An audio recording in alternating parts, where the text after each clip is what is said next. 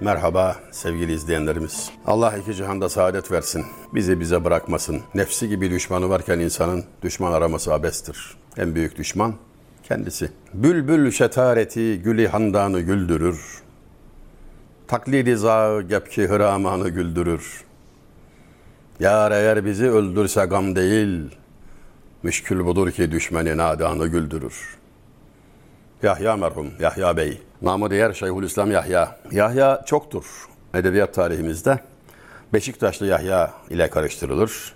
Efendim, Taşlıcalı Yahya ayrı bir üstad, dev bir üstad. Bu Şeyhülislam Yahya, bir de Yahya Kemal var malum. Bir çırpıda hatıra gelen, dördü de söz sahibi edebiyatımızın parlayan yıldızları. Yahyalar bunlar. Şeyhülislam Yahya doksan dört yaşında vefat etti. dördüncü Murat zamanında Şeyhülislamlık yaptı. Hayli şöhreti vardı ve Osmanlı tarihinde karizma cihetinden sanki Ebu Suud Efendi'den sonra gelir. Çok etkilidir. Güçlü bir kişiliktir. Askerdir. Hukuk adamıdır. Kuvvetli ilim sahibidir. dördüncü Murat gibi bir adamı, ki nasıl bir adam, gözünü budaktan esirgemeyi bilmiyor. Korkmak nedir bilmiyor. yirmi sekiz yaşında dünyadan ayrıldı ama muazzam işlere imza attı. Zaferle sonuçlanan Bağdat Seferi, yine zaferle sonuçlanan Erivan Seferi'nin muzaffer komutanıdır. Bağdat Seferi'ne gidilirken mühimmatın alternatif bir yoldan gönderilmesi, tedbiren, yani bütün yumurtaların tek sepete konmaması teklifini ileri süren ve kabul ettiren İşte bu Şeyhülislam Yahya'dır. Şair dedik diye oturup şiir yazan, başka da bir iş yapmayan adam gelmesin gözünüzün önüne. İşte önümde duruyor Fatih'in şiirleri. Şu kitaba bakın, şu, şu divana bakın hele. Gözümün önünden ayırmıyorum ki İstanbul'u fetheden, altı yabancı dil bilen bu adam bir de şiirler yazmış. Yani yaşlandım, yoruldum falan filan demeden önce bu örneğe bir göz at. İstanbul benimdir demeden önce onu fetheden adamın yazdığı şiirler hakkında da bir fikrin olsun. En azından bir göz görmüş ol tarzında. Kendime ikaz olsun diye önüme koyuyorum. Başta okuduğum dört mısrada iş bu. Yahya Bey şöyle söylüyor. Bülbülün neşesi gülü güldürür. Bülbül şetareti gülü handanı güldürür. Şimdi ilginç bir mısra. Bende de bazı çağrışımları var. Eski bir laf vardır sevgili izleyenlerimiz. Derler ki fırın tava geldi, hamur tükendi. Akıl başa geldi, ömür tükendi. Nasıl yaşanacağını öğrendiğim zaman yaşanacak ömür kalmamıştı diyordu bir film repliğinde. Görmedinizse sekiz Kadın filminde yaşlı teyze böyle hayıflanıyordu. Öğrendik nasıl yaşanacağını ama yaşanacak ömür kalmadı diyordu. Müzikal bir filmdir. Bu tarzı sevmeyenlere sözüm yok. Ben bir yanlışlık eseri bu filmi seyretmiştim ve çok istifadeli buldum. İnsanın zaaflarını pek güzel ortaya koyuyor. Hani zaaf dediğimde ne? Yine Şeyhülislam Yahya'nın bir mısrağından yola çıkarak meseleyi görebiliriz. Şöyle söylüyor. Mal için nadan olur pabeste-i bendi bela. Hırsı dane mürgibi idraki ilter damedek. Mal için, makam için nadan olanlar, bilgisiz, cahil, idraksiz, düşüncesiz kişiler pabeste-i bendi bela olur diyor. Yani bela tuzağına kendi ayağıyla gider. Yani sanki bir şey var yani. Sanki bir şey var. Bu malı kazanan mutlu oldu da sıra sana geldi sanki. Böyle bir ahmaklık içindedir, böyle bir gaflet içindedir insan. Ve muhteşem bir örnekle, işte şair buna diyorlar. Hırsı dane mür gibi idraki ilter damedek. Dane hırsı, bir tek arpayı yeme hırsı, zavallı kuşu tuzağa kadar götürür. Bir tane için can verir, farkına varmaz. İşte insanın öyle bir idraksizliği var. Dönelim yine, yani Şeyhülislam Yahya'yı izah ederken yine onun beyti işe yaradı. Ne demişti? Bülbül şetareti gülü handanı güldürür.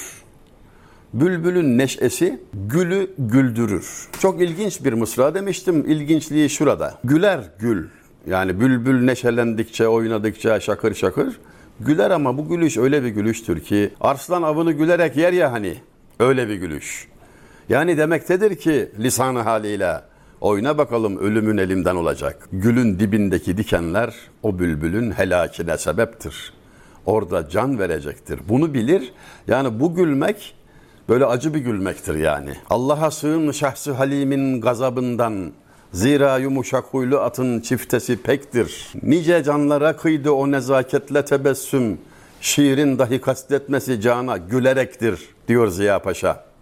Yani yumuşak huylu insanın diyor gazabından sakın, aman ha bu adam yumuşak huylu falan diye böyle hafife alma. O kolay kolay kızmaz da kızdığı zaman çok celalli olur. Yumuşak huyludan kork diyor. Onun celali gizlidir, örtülüdür diyor. Cemal perdesini açmış, sana güler yüz gösteriyor. Allah göstermesin, haddi aşarsan fena celallenir diyor. Öte yandan kıydı nice canlara o nezaketle tebessüm. O nezaket, o tebessüm var ya, ne canlar aldı diyor. Ve verdiği örnek şiirin dahi kastetmesi cana gülerektir. Allah Allah, şaire bak.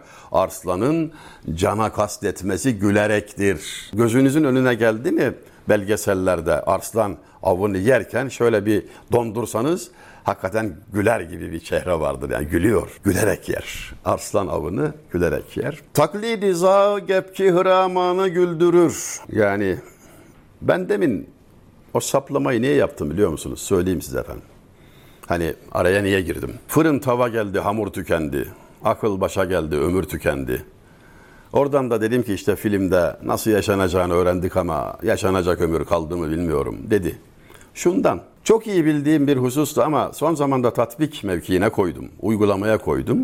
Sabah erkenlerinde ayakta kalmak, hayatta olmak, sabah namazını camide kılmak, arkasından bir saatte bülbül seslerine kulak vermek gibi bir neşeyi Cenab-ı Hak lütfetti. Memleketimizde son zamanda, son zamanlarda en az elli sene erken saatlerde ölü toprağa serpilmiş vaziyetteyiz. Bu bizim çöktüğümüz noktadır. Yani özetleyerek söylememe müsaade ederseniz, cuma namazından çıkış hızıyla sabah namazına giriyorsak camiye, bak sen neler oluyor. İşte biz onu yapamayanlardan olduk. Fecir hayatımızdan çıktı. Seher yok. Yani kime sorsanız seher hangi vakit? Çok tereddüt eder. Doğru cevap veremez kolay kolay. Çünkü hayatın en lezzetli olduğu, en güzel olduğu o dönemi aşağı yukarı en az elli yıldan bu yana çıkardık hayatımızdan. Daha evvel de bir tavsiye etmiştim. Ahmet Haşim'in Müslüman Saati makalesi okunsa sezadır bu bapta. Fakat hayıflandığım bir şey var. Bu yaşa geldik, kuş dilini öğrenemedik. Bülbülleri sabah dinlerken var ya böyle, yani insanın aklı başından gidiyor ama onların sözünü anlamak lazım. Kuş dilini de herkes bilmiyor. Ne yapsın zavallı bülbül, senin dilini mi öğrensin? İşte anlatıyor kendi dilinde. Bir dön bak, bir şey anlatıyor sana. Ne diyor ya, ne diyecek? Cenneti anlatıyor. Ne anlatacak? İyi de ben cenneti görmedim. O sana öyle geliyor. Görmediyse sen görmedin. Veya hatırlamıyorsun. Senin baban oralı. Adem Aleyhisselam cennetli. Dolayısıyla sen oralısın. Yani ana vatan. Kütük orada kayıtlı. Ona göre davran.